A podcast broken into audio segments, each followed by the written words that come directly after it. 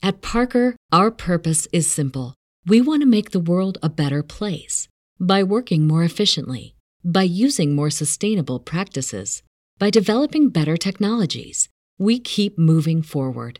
With each new idea, innovation, and partnership, we're one step closer to fulfilling our purpose every single day. To find out more, visit parker.com/purpose. Parker, engineering your success.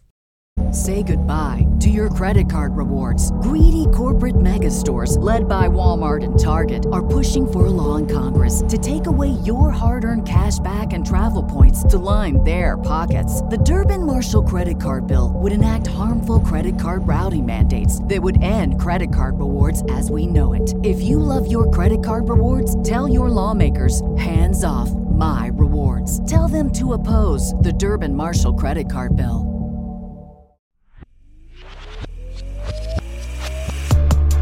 Hey everyone, welcome back to the Barbell Medicine Podcast. We bring modern medicine to strength and conditioning and strength and conditioning to modern medicine. I'm your host, Dr. Jordan Feigenbaum, joined as always by the second most handsome doctor in North America, Dr. Austin Baraki. This is episode 129. We're going to be talking about progressive overload slash why that might be better described as progressive loading. But first up, a quick little plug for our pain and rehab team, Dr. Derek Miles and Dr. Michael Ray. They had their online offering of their pain and rehab seminar this weekend. So like six days from today, if you're listening to this on Monday when this podcast is released. Um, what they'll be doing is from like 8 a.m. to about 5 p.m. Eastern Standard Time, doing all their standard lectures. Uh, so that includes like evidence based uh, approach to rehab, um, ACL rehab, training in youth, shoulder pain, low back pain, etc. There's about four to five lectures per day, and then they uh, round it out with a live interactive Q and A at the end of each day. So if you can make those times, if you're interested in this material, if you see uh, folks in any sort of professional capacity, so you're a trainer, your coach, uh, healthcare professional, something like that, who sees folks with these musculoskeletal sort of maladies or have these uh, questions this is a seminar for you. Both Austin and I have actually been to the uh, seminar. Um, think it's highly worthwhile, although admittedly a little biased. But hey, if you're interested in this, we have a few spots left. Um, check out the link in the description below. All right, so let's hop into this week's podcast. Now, Austin, um, you know, we've been talking about this for quite a while now, but but I guess I'm wondering when was the first time that you realized that conceptually we thought about this differently than other folks in this space, particularly those with uh, big platforms and audiences on the internet? Uh, I mean, I think that we've been kind of questioning some of the uh, thought paradigms about uh, programming for several years now. In particular, you know, uh, given our our prior affiliations and things like that. But I, but I think that it's definitely evolved over time, and and it's evolved as a result of obviously just doing more coaching, interacting with other folks. There's been a lot more coaches and and, and people who've kind of come onto the scene and are poking and prodding at uh, the holes in people's thinking. I think one of the uh, other sources is like our own audience, whether it be on the forum in our Facebook group. We see people post, uh, you know, videos or questions about their training difficulties they're running into, and and um, this uh, uh this idea of how load selection and progression over time should occur is one where we see kind of recurring issues. And and some of the problems that we observe on a regular basis are those that led to kind of my questioning about you know how people think about progressive overload. We're seeing people who are like, "Oh, so I I failed my single at eight today or something," and it's like, "Whoa, what? like how how you know so, something is not connecting here as far as the thought process about how you should be uh, selecting that weight. Where does that selection come from? How do you approach your your target loads in training? How do you progress them over and over what arbitrary time frame are you aiming to do this and, and things like that? So I think all of that stuff collectively has led to kind of an ongoing uh, questioning of this concept that you read anybody, you know, whether it's a lay coach or a lay person who's familiar with exercise training, or even in some of the literature where it's just accepted that oh, you know, one of the fundamental principles of exercise programming is going to be progressive overload, and um, everybody just kind of accepts that. Whereas I think that you know we'll get into this a little bit more, but the term itself um, may lead to some interpretations that cause people to make not smart decisions in their training.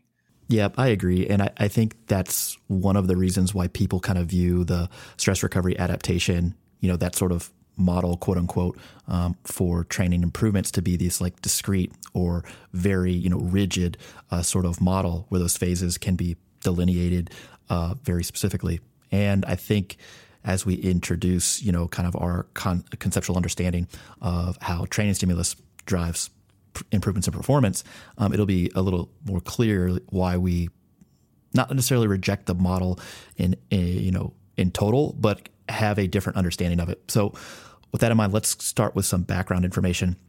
How do we view um, the relationship between training stimulus and improvements in performance. And I think this is best modeled by the fitness fatigue model. This was put forth by Sir Roger Bannister uh, many, many decades ago, uh, and then has been su- subsequently modified based on improvements in our understanding of how the human body works and responds to training stimulus. So the idea is that you have a training stimulus, which is neutral. It's not good, bad, heavy, light. It just is what it is. It's basically the nuts and bolts of the program. So sets, reps, exercise selection, rest periods, um, you know, all that sort of stuff. So that's a training stimulus. Uh, that gets applied to the individual. Uh, the individual has their own, you know, genetics, training background, expectations, environment, um, you know, all the individual characteristics that make them an individual. And subsequently, their experience of the training stimulus is what we would call the training stress, um, which you know could be heavy, light, um, hard, easy, etc. It's kind of their experience, and you can measure the physiological response to the training stimulus by using things like heart rate. Uh, you can use RPE, or uh, reps in reserve, uh, velocity uh, of the you know an implement or a movement. Um, so those are ways to actually measure the sort of experience or the, the of the training stimulus, which again we call the training stress. In any case, the training stress then drives both positive and negative sort of sequelae. So positive and negative sort of consequences. The positive um, sort of outcomes from the training stress would be called fitness adaptations. So improvements in hypertrophy, strength, power, cardiorespiratory fitness, uh, technical proficiency, or any other sort of like task that you get better at the negative sort of consequences of um, the training stress would be fatigue. And so basically, what we're trying to um, determine each day that we train is the performance potential that somebody has. Um, and performance potential is really just the relationship, um, the net balance, if you will, between fitness adaptations that are on board and negative, uh, the negative consequences of training, which would be fatigue. And these aren't just physiological, obviously, they're physiological and psychological. So that's kind of a background um, for how we understand the relationship between training stimulus and improvements in performance potential. The other way to break down the concept of training load, uh, and this is kind of how we teach it uh, regularly now, is is through the ideas of external loading versus internal loading. Um, and external load is kind of what you described earlier as the absolute magnitude of the training stimulus, the sets, reps, exercise selection, weight, things like that. So if I told you you're going to squat, you know, 200 pounds for three sets of eight reps, um, that is the external load prescription. Whereas I could apply that external load to a variety of different individuals, um, or I could even apply that same uh, external load prescription to the same individual at different points in time or in different contexts and those individuals would all experience that external load differently and that would drive different adaptations across those different individuals or even within the same individual at two different times. So so people who may be raising their eyebrows i mean you've done a given uh, uh, uh, training session um, say when you've had a great night of sleep or a terrible night of sleep, or you've done it when you're fed versus fasted, or under tons of mental psychological stress, or when you're feeling great, confident, well rested, well fed, um, and it can be the same training prescription, and you have drastically different experiences. And those different experiences, the the physiological, psychological response to that external load is what we call the internal load. Um, and like you said, that can be measured through any met, you know any metric of kind of a physiological response. So that's kind of why um, you know heart rate response is used commonly to prescribe intensity in the context of endurance uh, uh, training. Or when I swam, we would do some like heart rate intent you know guided uh, uh set uh, prescription. Um, RPE is another uh, method of measuring, so to speak, this uh, psychophysiological response to a given training stimulus. And so um, that's another way you can prescribe training intensity. So, in other words, that any measure of internal load is something that can actually be used to prescribe training intensity. Um, we've also, you know, see people who use things like velocity-based training, and we'll talk a little bit more about met- methods of load selection and progression a little bit later. Um, but the concept is that there is this kind of neutral external load. It's like you know, without meaning or context, and it can be applied to an individual or a group of individuals, and uh, all the things that make them them at that particular moment is going to guide the internal load, which itself is then what drives the uh, adaptations that we end up seeing within the individual. So the goal in exercise programming really is we just want to generate the desired response. I care less about what the actual prescription is uh, compared to whether that prescription is generating the response that I want in the individual. Yeah, I agree. I mean, basically, if you have evidence that something's working, however you're testing it or, or, or you know, objectively, ideally, um, sort of measuring these improvements, then, then by definition, the program's working. It's causing a net, you know, improvement in fitness adaptations relative to fatigue that's producing the improvement in performance potential uh, that you're seeking. Um, I just think having this sort of understanding of the fitness fatigue model allows people to make better predictions and at least understand a little bit better like what's happening when they're training. The other thing to consider here is that there's going to be a wide variation uh, between the the actual transference of training uh, load to you know fitness adaptations, and then on top of that, fitness adaptations to actual performance.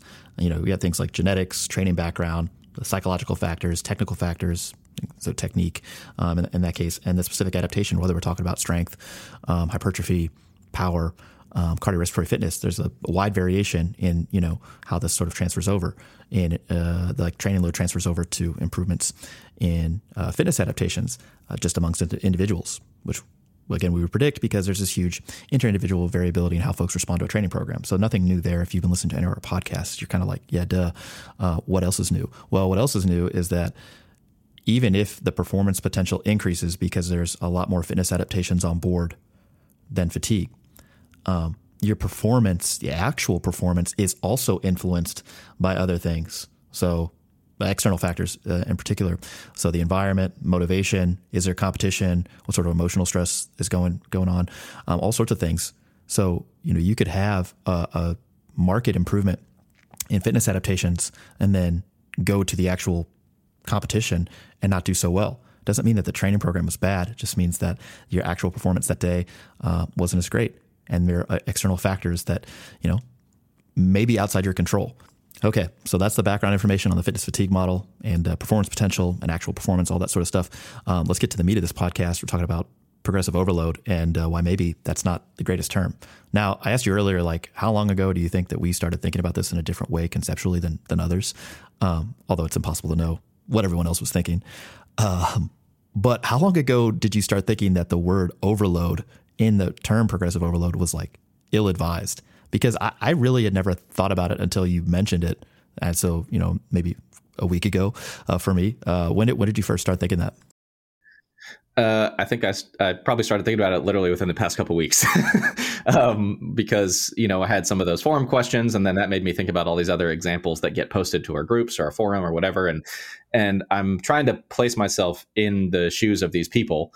Um, think about how did you get to the point where you know this is the way that you're approaching your load selection? Where does that come from? Where, what is your understanding of how we select loads, how we progress loads, and then I think back to all the information that has been disseminated out there on the topic, which is some of the same information that we received when we were getting into the scene, um, and and maybe even some of the same information that we you know put out there many years ago before we thought about this a little bit harder.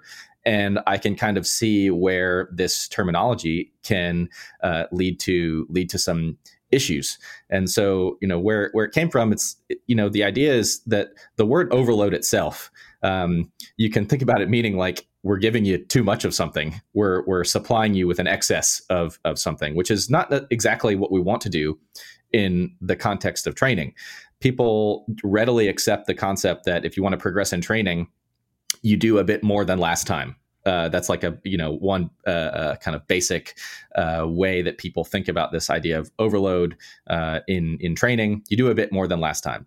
The implication when people say overload is a necessary component, or you always have to do a bit more than last time, is that doing more than last time itself is a way to force adaptation, um, that I have to load you more than your current capacity in order to force this adaptation.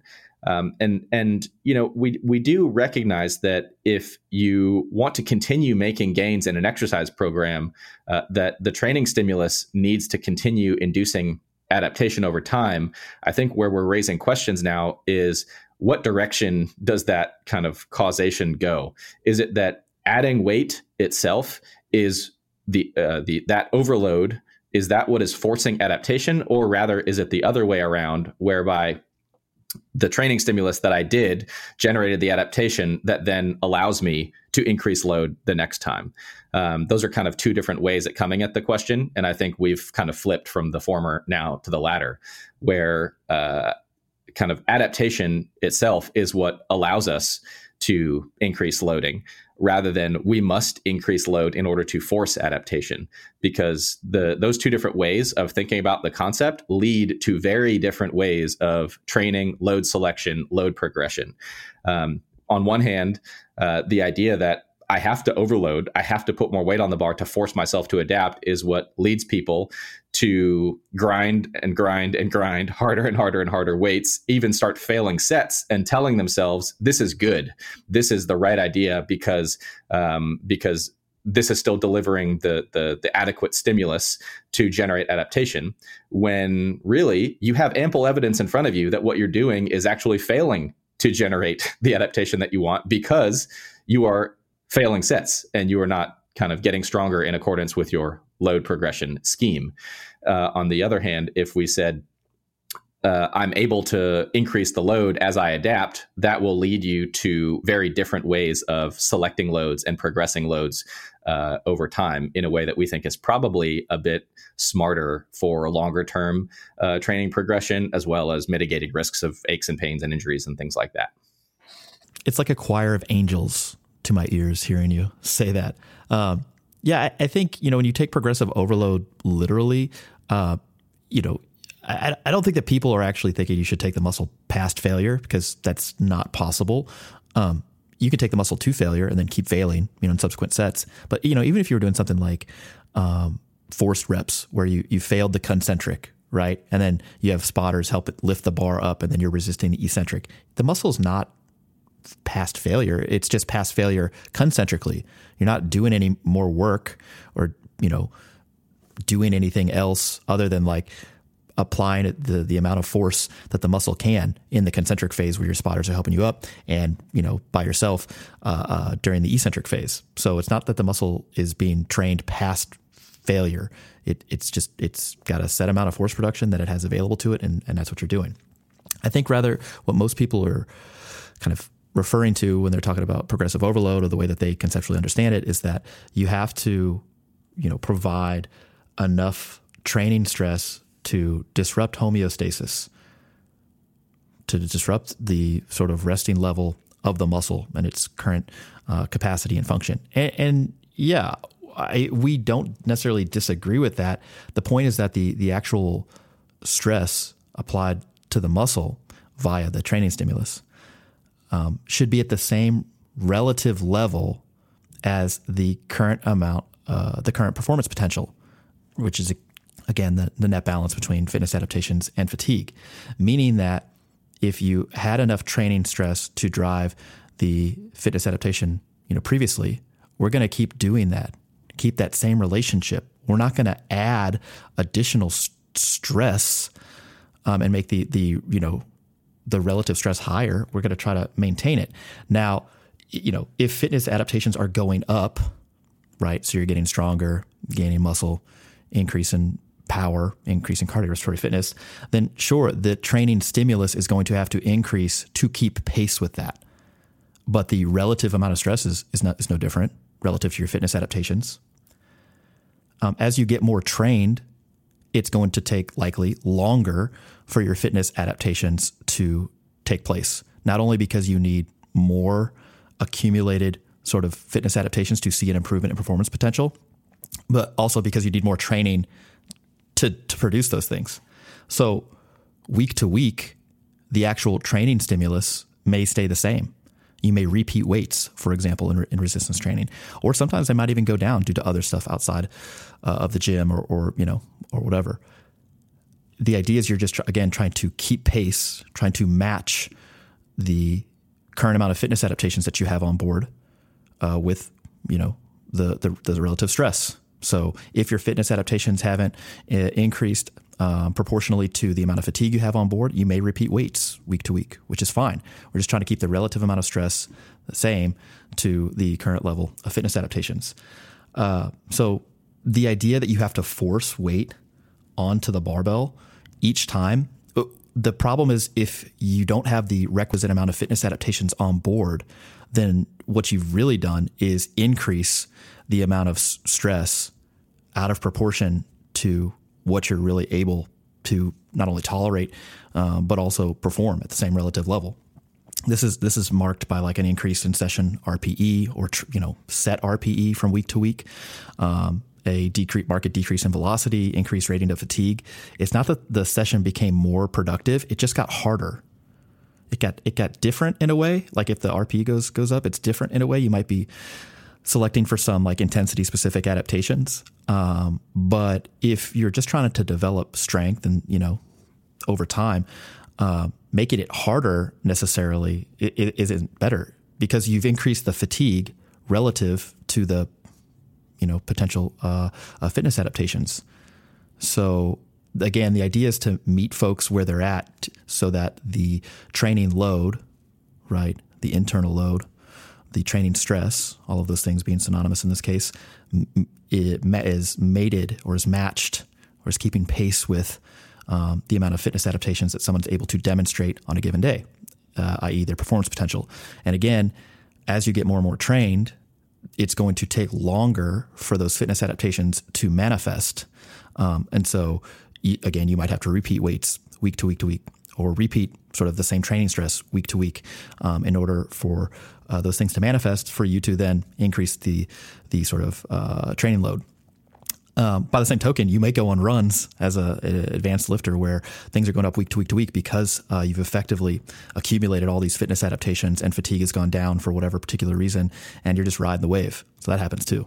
I think everybody I think everybody's probably experienced this phenomenon where, you know, as you get more adapted, a given dose or a given type of stimulus, a given training setup will start to, you know, give decremental adaptations or eventually it'll stop altogether. And and you know, if you're wondering like how would I know when this is happening? How would I identify it? It's like, well, let's say that you're doing a program where each session is more or less the same or a program where each training week sequentially is about the same or training blocks are the same or a whole template or something like that. You're just repeating that the, those uh, you know one after the other and you're aiming to add weight with each exposure, whether that's each session or each week or each block or whatever the case is, whatever arbitrary load progression uh, you have uh, uh, in mind with that program.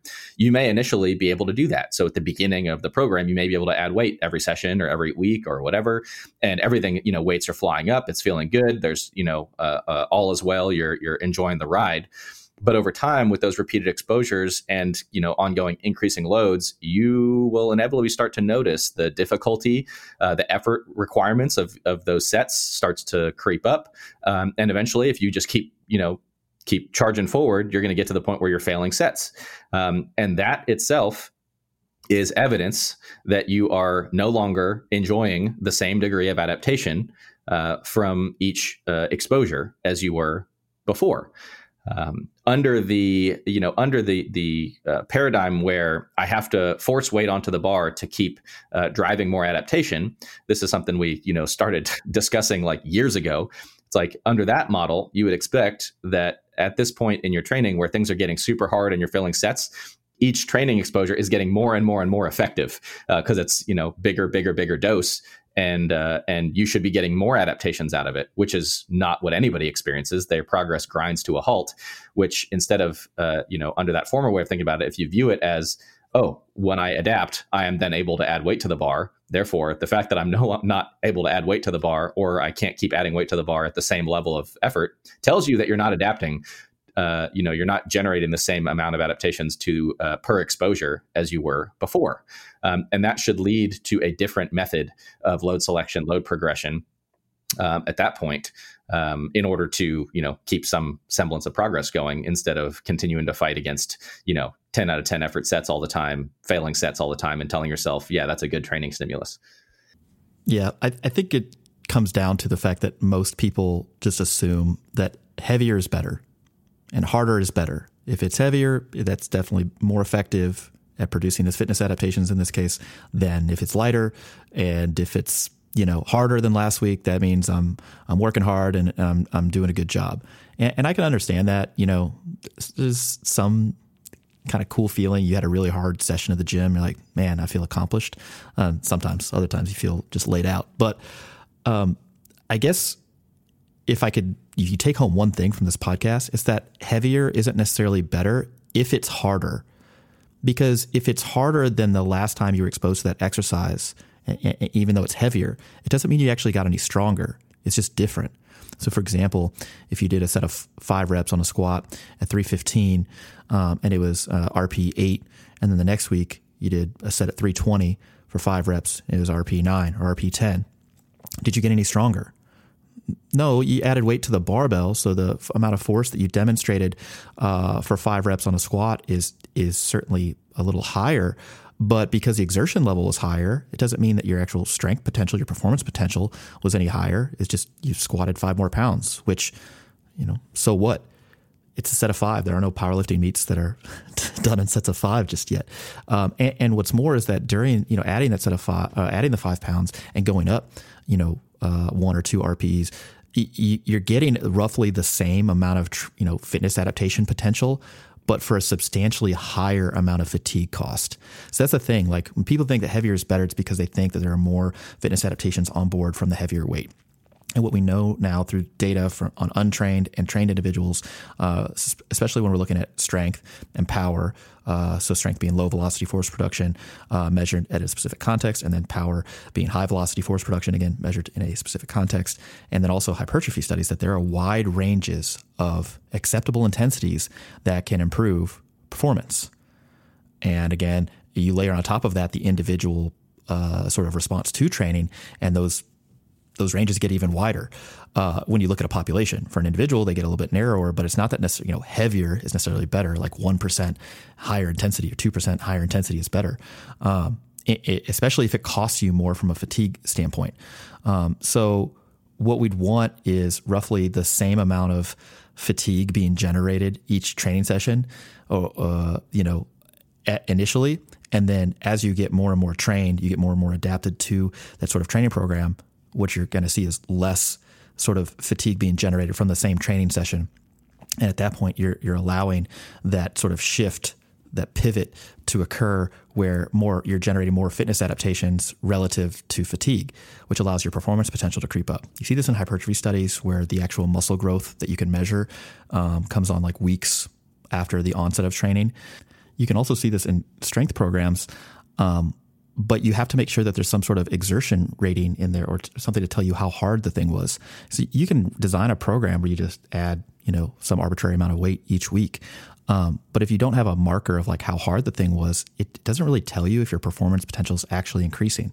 Again, if you did a set of, you know, five repetitions at 315 uh, on a deadlift and it was RP seven, you know, you actually rated that. And then the next week you went up 10 pounds and it was RP 10 it's like, well, I don't know that you actually got any stronger. You just added weight. It is heavier. The uh, you know fitness adaptations you you likely got were slightly different, and it's not like you're getting no fitness adaptations. It's just costing you more. And so because the fatigue went up relative to the fitness adaptations, I predict your performance potential is going to fall off, or at least not be uh, substantially greater than it would otherwise be if you kept the relative stress the same to your performance potential on that given day, um, and we're able to sort of uh, produce, uh, you know, greater amount of fitness adaptations relative to the fatigue. That's the idea: is keeping pace with the training stress, um, with the, you know, present level of performance potential, um, and, and so it's not so much of an overload.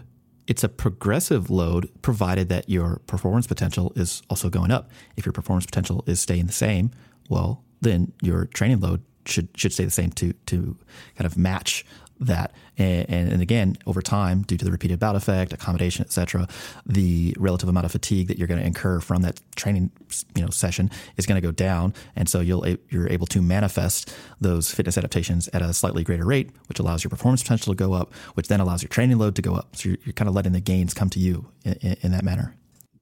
Yeah, I think I think we could, set, you know, the the idea again of just this word overload that I must overload. Um, it just may lead people to you know make some not wise decisions. We definitely recognize that you know, sure, over time as you get stronger, you will need maybe progressive loading. Maybe a better term for this, like progressive loading, uh, uh, is uh, an important concept of uh, smart goal directed exercise programming.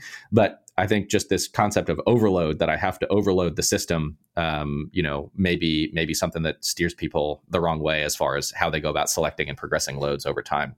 And the, you know, the other example when I was chatting with you about this the other day is like this way that we're talking about it now it's not crazy or like heretical when you look at literally any other sporting context. It actually generalizes much better to how training happens in other sporting, uh, in other sports, and, and how people train for them.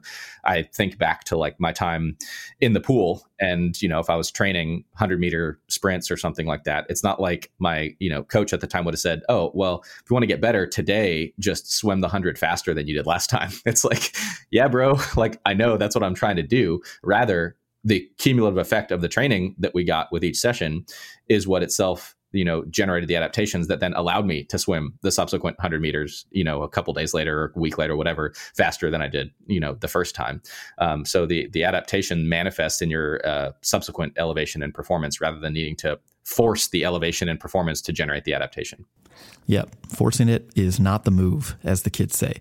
Uh, so I, I, think we've made a pretty strong case that maybe calling it progressive overload is less than ideal. We maybe just call it progressive loading, where you're just meeting the person, meeting the individual, meeting yourself where you're at for the given performance potential on a given day.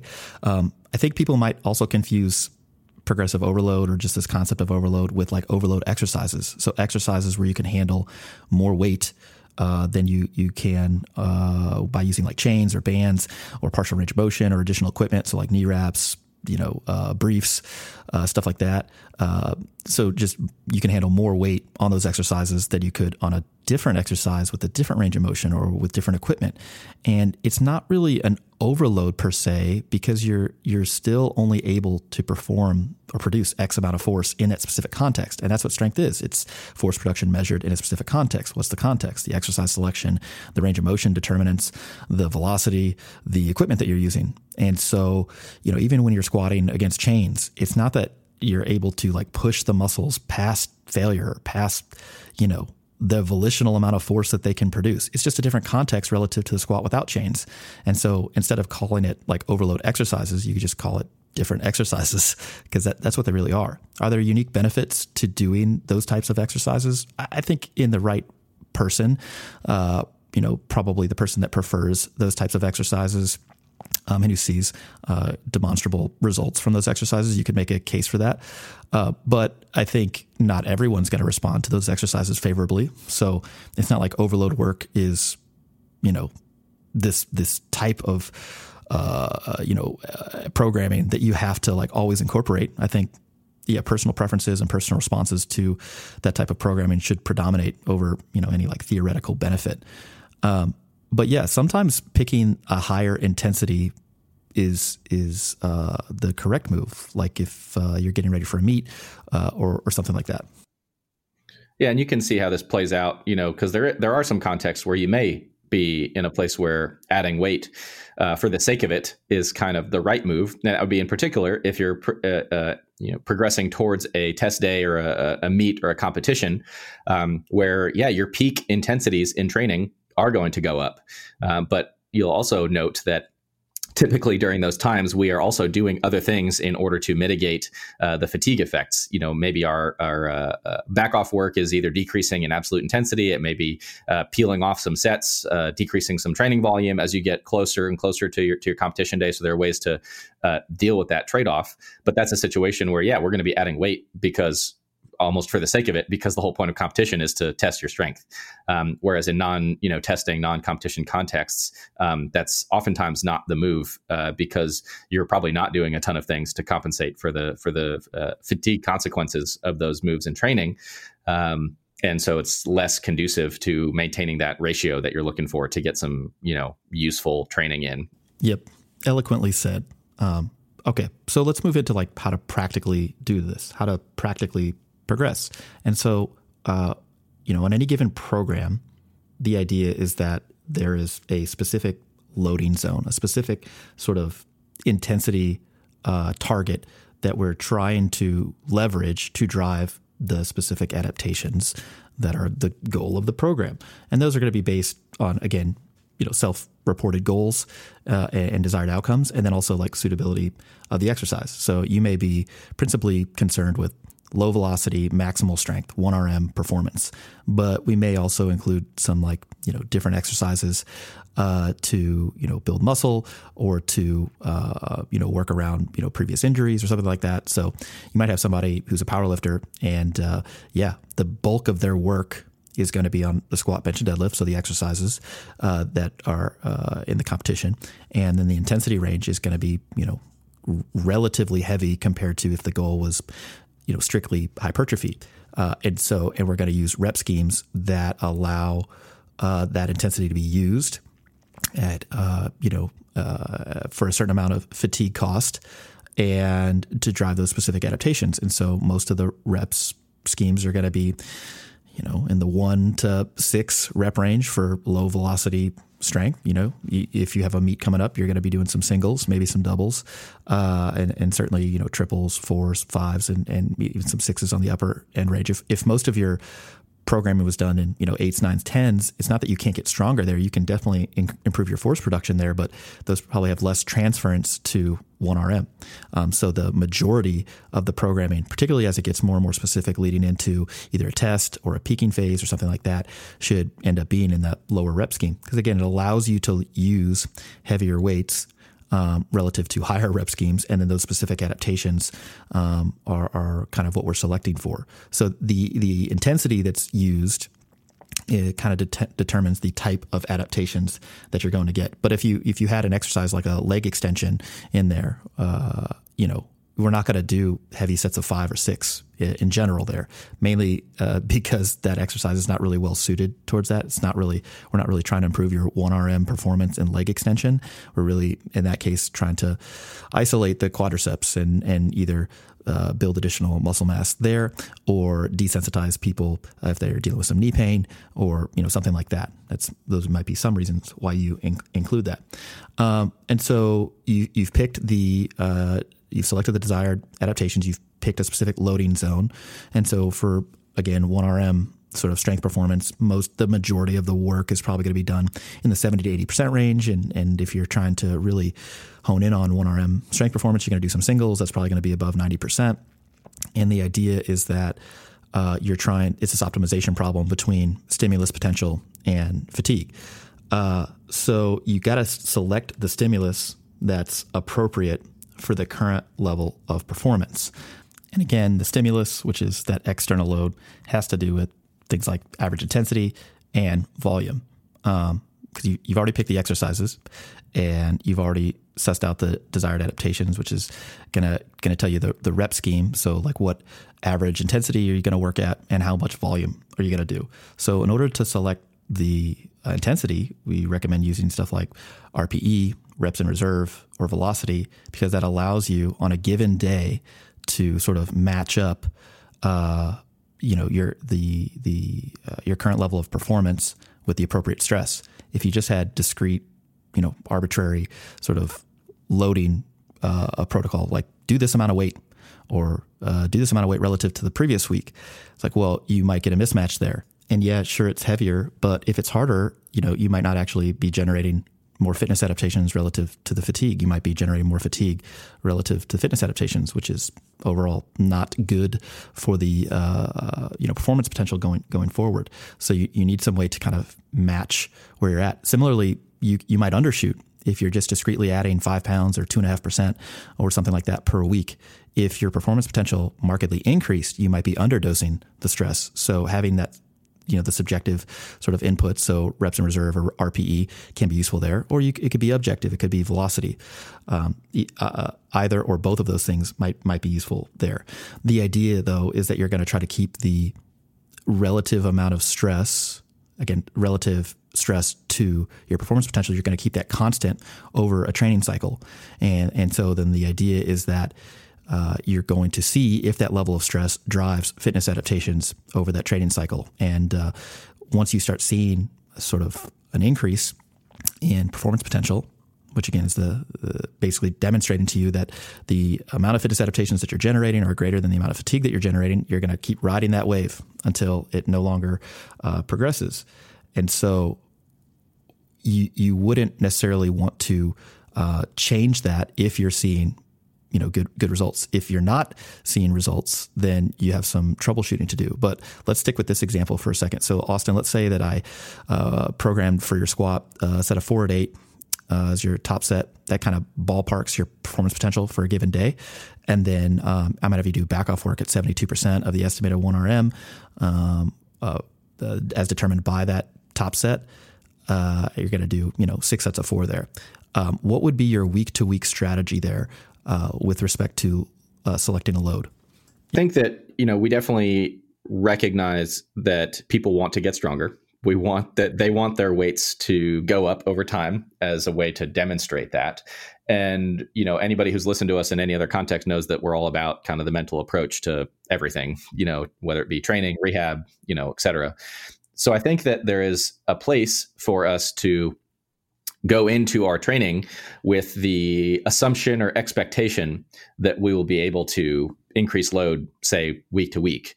I think it's important to be realistic and to recognize that that's not always going to be the case, um, and you should be open to evidence that uh, that you will not that that would not be an appropriate move on a given day should that evidence present itself where would that evidence present? Well, it would be in the course of your warm up sets.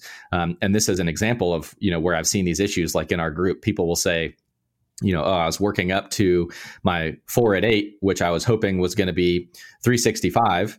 Um, I did 315 for four, and it felt like an eight. Uh, so I went up to 365 and I failed it. it's like you blatantly ignored the evidence that you had in front of you uh, that you were that that was not in fact an appropriate load for you on that particular day. Um, and so i think that's kind of where people can go wrong and and uh, where i would approach things a bit differently in saying i'm going to work up and, and i'm really at this point experienced enough to mentally assess like how almost, almost every warm-up set uh, uh, moves bar speed feel things like that as i'm working up. Um, to get a sense of uh, um, is this going to be a strong day? Is this going to be uh, meets expectations, meets targets day, um, or about the same as last week, or is performance down a bit? And then kind of my warm up sets each help me calibrate my way up. Um, but definitely, if I'm like, oh, you know, I hit this uh, last warm up set and it was far harder than it than it was supposed to be today, then that's some evidence that maybe today's not the day where things, you know, the stars have not aligned for me to increase my load today. Additionally, overloading, if I'm thinking, oh, I need to progressive overload and add weight to the bar anyway, fight, grind against a weight and fail, that is not going to be the the that's not the move, as they say. Yeah, I, I, just think it's not a productive use of training time because the the fatigue is out of proportion to the potential stimulus. And so, sure, you know, in the short term, that feels great. Add a little weight to the bar. Yeah, it was harder. Cool. You know, you overcame that barrier. You're the champion. You went to war with the weights that day. But, um, you know, did you really, you know, provide the right training stress relative to your current level of performance? And uh, if the answer is no, well, that long term, that kind of sets you back.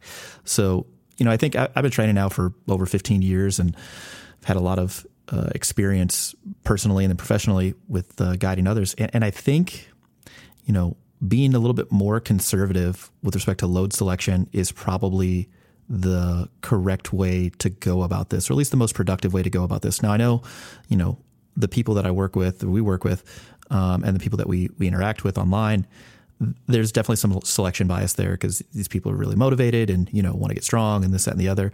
So you know there's likely a, a rather large cohort of folks who would be better served by you know maybe being a little bit more aggressive. But I, I just think like if if given the two options, you know, undershooting versus overshooting, I'd, I'd prefer to be a little conservative. You know, it, mainly because I think as long as you're getting somewhere close to the appropriate stress uh, relative to your your performance, um, you're you're going to see improvements. And, and I think uh, erring on the underside, you know, the the low side, uh, probably prevents you from generating too much fatigue. Uh, rather, if you're on the high side of that, more often than not, I, I don't think that's that's necessarily the case. Yeah, I think there's you're right about some selection bias. I mean, if you're dealing with people who are highly motivated to train, who want to get stronger, and in particular those who love this idea of like optimal training, which is not a thing, but they want to be on like the the, the cutting edge of their adaptation um, at all times, and they're worried about wasting time in training by like not adding weight at any given moment when they could have. I think those are all the recipes for people that we see um, either not making the kind of progress they want, or uh, unfortunately, people who end up in our you know with our rehab team uh, more often than they should.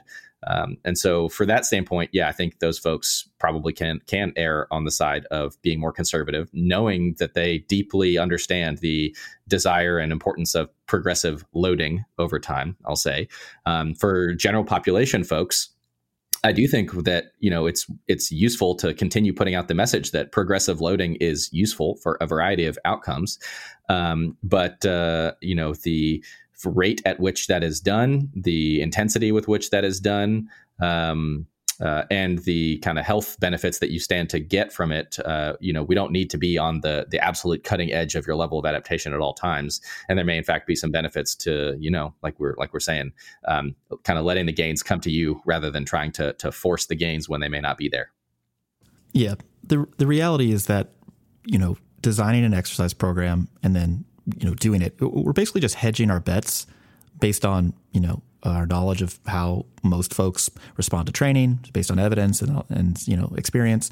Uh, it, it's, it's an educated guess that the program that we're doling out is going to drive the fitness adaptations that we desire, and so it's effectively a predetermined amount of stress that we're trying to impart upon the individual, and you know, by keeping that stress relatively the same, again, relative to the performance potential on a given day, we're able to kind of suss that out over a training block. Now, if the amount of stress is changing substantially over uh, a training block because people are overshooting um, significantly, or, you know, yeah, potentially undershooting significantly, we're not really able to do that.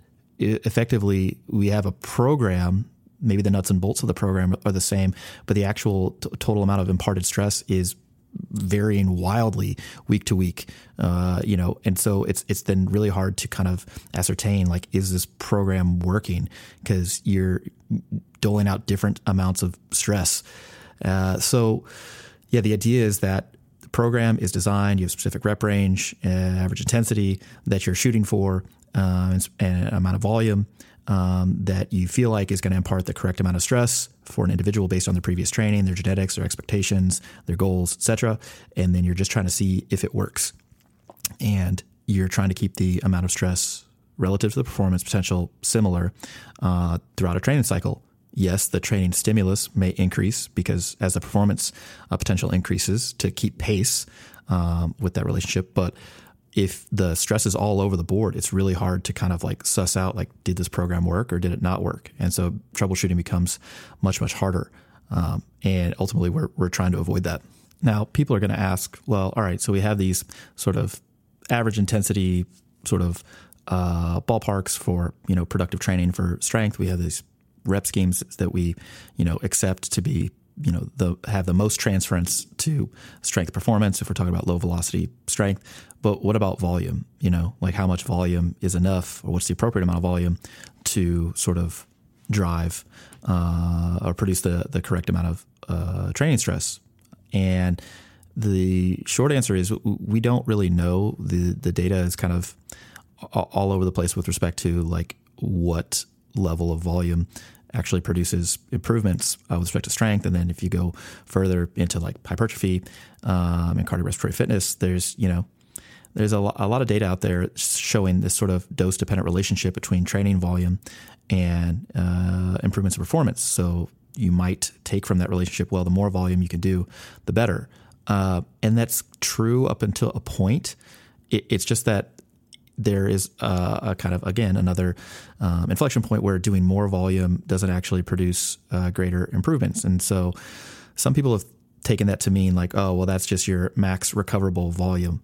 You know, the point at which adding more volume doesn't improve more adaptation, then you know that's your max recoverable volume. You can't recover from it, so it can't you know improve the amount of performance adaptations on board relative to fatigue.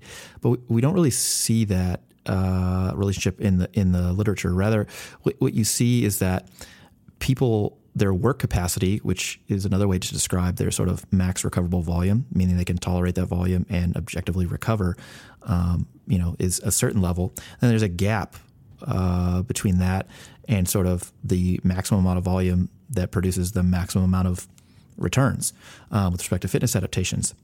And so, you you know, I, I, think if somebody's work capacity is substantially limited, then those two numbers may be the same. Meaning, like if you, they don't actually have the ability to tolerate a substantial amount of training, then sure, the maximum amount of training that they actually can tolerate and recover from is probably the same number as their max adaptable volume. But other folks, particularly those who've been training for a while, who are well trained and you know have been gradually exposed to progressively greater amounts of volume, have decent conditioning, etc.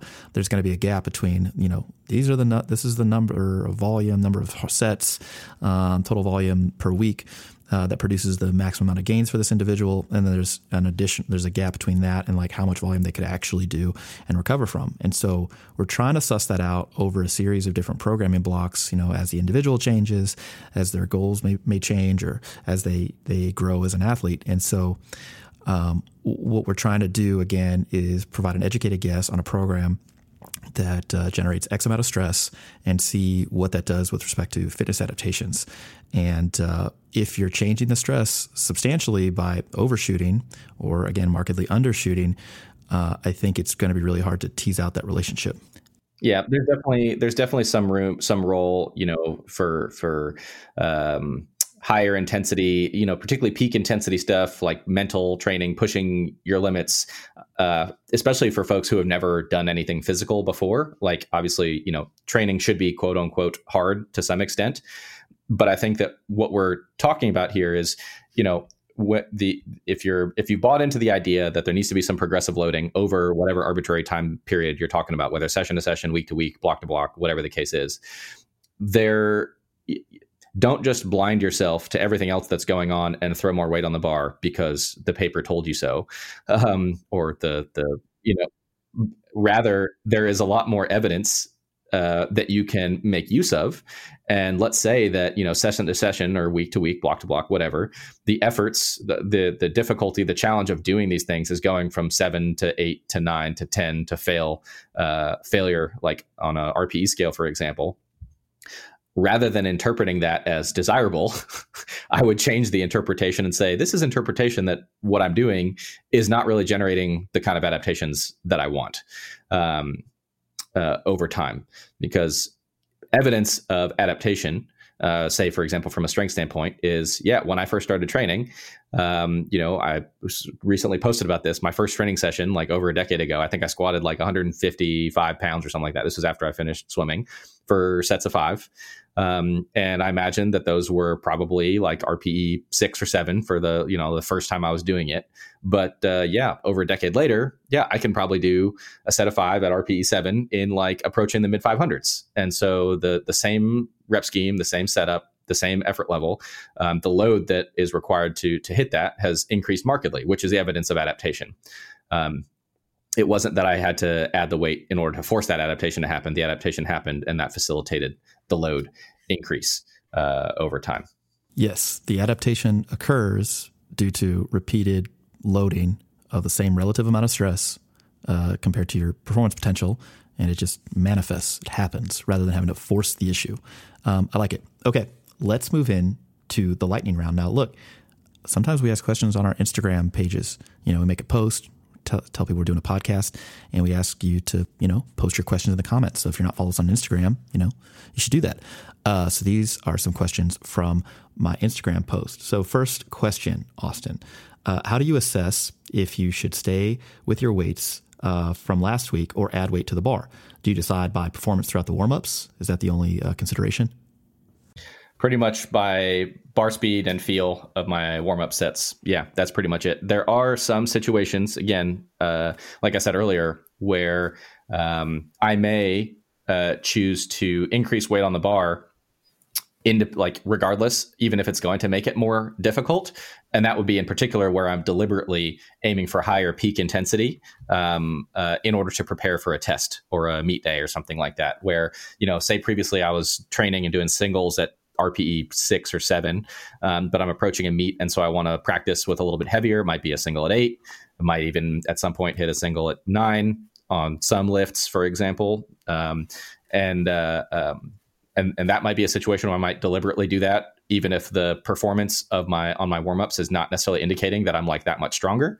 Um, but during routine training, then yes, it's pretty much how warmups are how warmups are feeling, um, and I kind of use each jump to kind of calibrate um, where I end up selecting. Now, compared to the prior week, I come in with like a ballpark range. So, say last week I hit 525 or something, and so this week I might say, okay, my range is you know going to be uh, my broad range when I pick up 135, it's like, all right, today I'm going to be someplace between 500 and 550. And like each warm up as I go up kind of narrows that calibration range as far as where am I feeling things are going to be. Is it a, is it a 530 kind of day, a 550 kind of day, or am I, you know, things not going great today and it's a, it's a, it's a pullback kind of day. But yes, that's pretty much it. Yeah, that's pretty much the same. I, I and for me, again, unless I got a, I have a meet coming up, um, I, I just I, am able to kind of suss this out just by feel. And I tend to try to be more conservative now because I understand that that top single or top set, it's really, it's my ballpark of the day, like my, my ballpark, you know, performance potential for the day.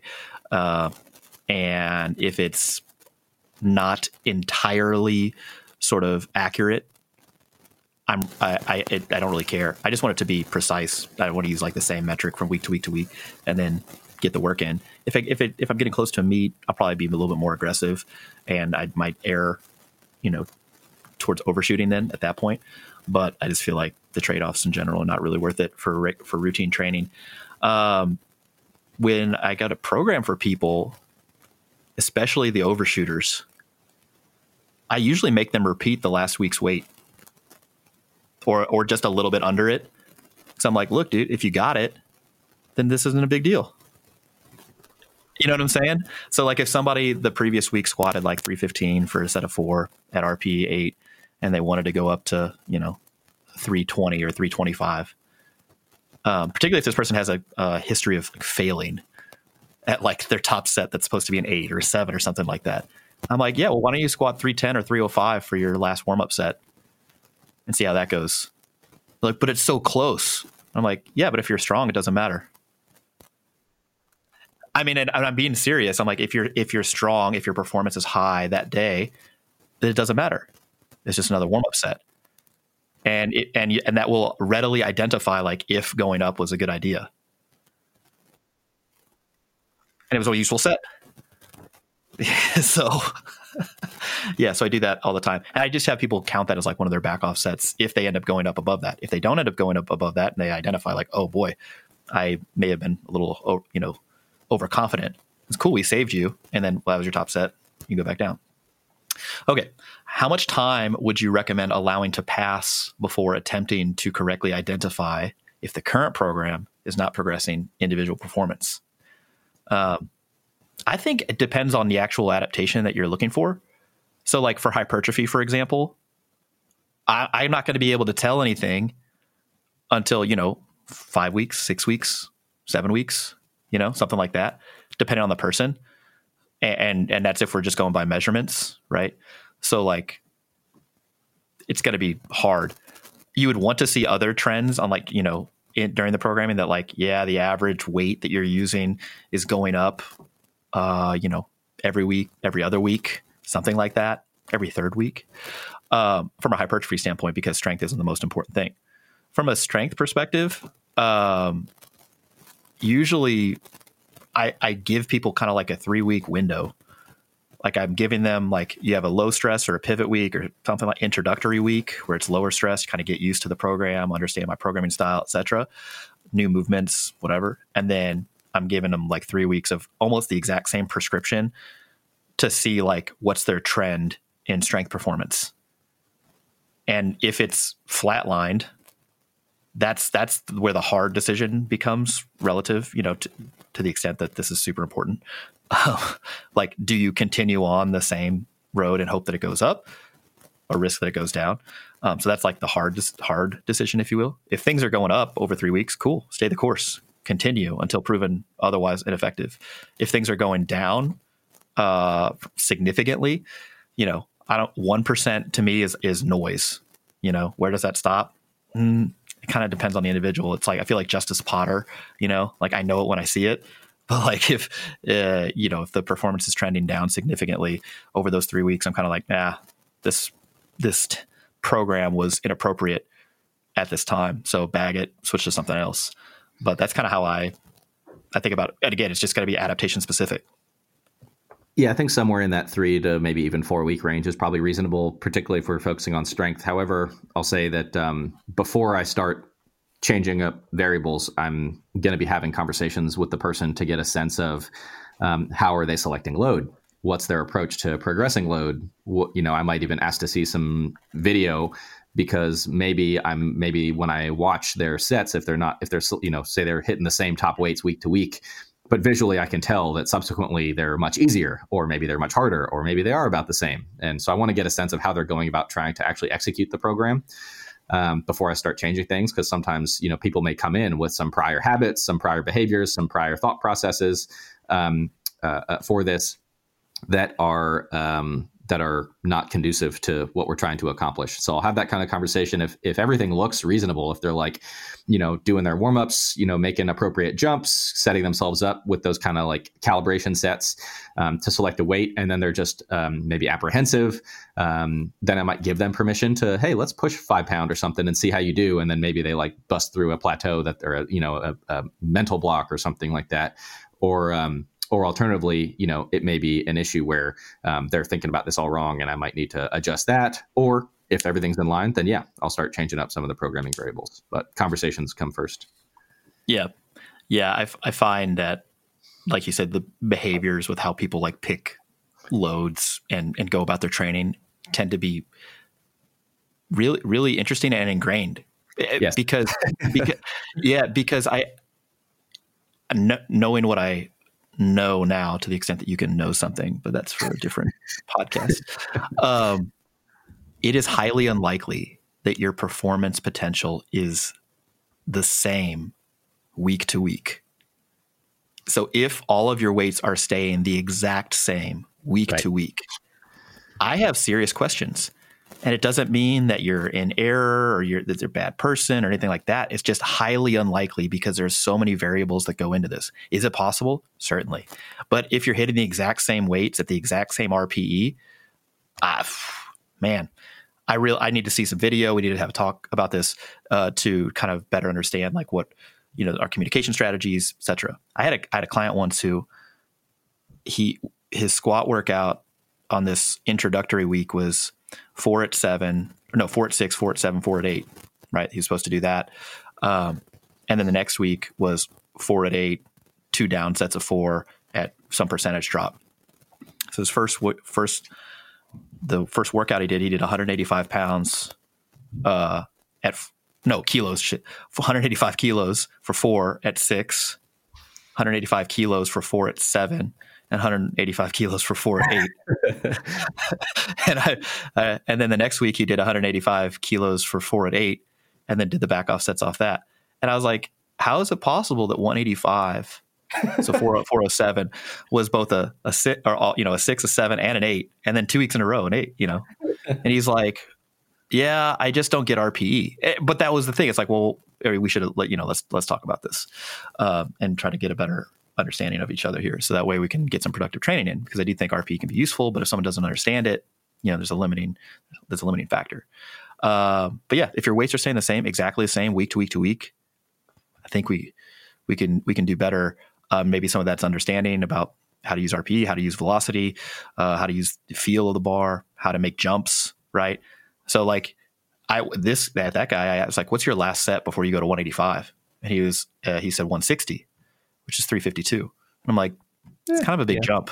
Yeah. I was, I was like, why don't why don't you do 150 and then 170 and then figure out where to go from 170? So I mean that's just an idea. It doesn't mean it's going to work every time, but that's that's the whole thing. If you're if you're you know uh, my warm up sets these days are very similar to like how I end up picking a top set. So like on deadlifts, I usually go 135, 225, 315, 405, 495, 585.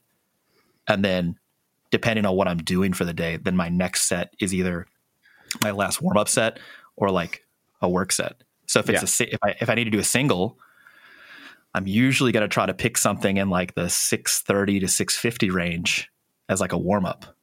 Yeah. And sometimes that warm up, you know, if I'm feeling great, I may just, you know, I'm, I'm probably going it. towards the upper. yeah. Yeah. I'm going to the upper end. Uh, but if I'm feeling, those those few times when you feel bold enough to make the extra plate jump. That's that the 585 to 675 has only happened once in my life. yeah, yeah, it's great, you know. But um, yeah, you can sort of get a sense get, get a sense of that. Uh, but I think I, again, my weights don't ever stay the same week to week to week. So like, I, I guess what I'm getting at is that I don't know that your war- you should put too much thought into your warm up set, like you know, changing them week to week, unless you have that issue. If you have that issue, that might be a way to kind of like get around that issue, keeping the weights the same every week. Okay. Practically, how can you tell if one isn't progressing because they are not eliciting enough adaptations or if it's because fatigue is masking those improvements? yeah, usually it's a conversation. Like ask them uh, how Sure. they're doing, what what's going on, what things are feeling like. Um, yeah, usually just flesh that out by conversation. I would say. Yeah. And also like I think one way to kind of like guide that conversation, at least and at least kind of generate some initial hypotheses, uh, would be how long the person's been on that program. Because if the program's been the same for a long period of time, it's it's unlikely that the program is all of a sudden generating way too much fatigue. Unless the person all of a sudden started way overshooting their RPEs, or there's some environmental stress or outside the gym stress that's sort of layered on top of that and made the the training stress untenable. But but that's kind of how I think about going into these conversations. It's like this person's been on the same program for like six weeks now, um, and they've been making you know really good progress.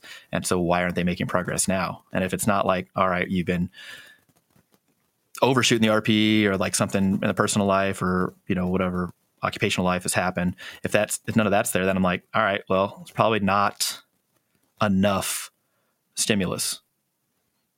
And, and- and so The other thing I would uh, insert there is, uh, is is knowing if it's uh, one lift or all lifts. That's another Sure, thing yeah. that can come up sometimes with folks too. Yep. Yep. And so in that case, if it's if it's one of those things where you suspect it's not enough stimulus to drive the adaptations, then you can either add more stimulus or you can change up the stimulus, change up the formulation. Um, if it is too much fatigue, the, the other person and and again you've identified this because the person uh, has been able to tolerate this uh, or it's a new program and the person's like I'm, you know, none of these things are reliable indicators of too much fatigue, but these are the things that I hear reported most often. Uh, people Aches and- aches are, are pretty common. yep, yep. The, that uh, people, their like sort of motivation to train is kind of waning, um, usually because the sessions are really, really hard. If they are tracking session RPE, that they're you know eight, nines, tens every time that they train. Um, some people will uh, even report like just being really tired, just general general fatigue. Uh, and so if that's the case, you can lower the average intensity. You could by lowering the RPE. You can change movements to things that are more tolerable or more preferable for the individual. Uh, you know, it just really depends. Do all sorts of those things. But the idea is, at that point, you've programmed something, or the program the person's on is right at the limit of their work capacity. It, it doesn't necessarily mean that it's too much volume. it, it just may be that the way the you know, the entire program is put together is just not something that they can tolerate. And and so, you know, there are very low volume programs that I couldn't tolerate, even though my work capacity is relatively high. Why? Because the average intensity is way too high, you know, or whatever. So, um, anyway, hopefully this podcast is useful for folks trying to figure out like how to pick the weight on the bar and why the term overload may not be the correct description of of you know how to make progress in the gym. Um, any parting shots for the uh, for the audience at home, Austin? All out of shots. this is shot free. Yeah, you got your you got your two. That's that's all you need. Am I right? Um, that's a vaccine joke, guys. okay, so that's a wrap on podcast episode 129 Progressive Overload versus Progressive Loading. Hopefully, you guys enjoyed this. Um, hey, wherever you're getting this from, take a second, leave us a five star rating and a review. Really helps drive traffic to our podcast. And then again, as a reminder, we have our online virtual pain and rehab seminar going on this weekend. If you're curious about that, interested in potentially attending, uh, check out the link in the description below. Really appreciate you joining us here on Monday, every Monday, for the Barbell Medicine podcast, where we bring modern medicine to strength conditioning and strength conditioning to modern medicine. Again, I'm Dr. Jordan Feigenbaum, joined uh, by Dr. Austin Baraki, and we'll see you guys next Monday.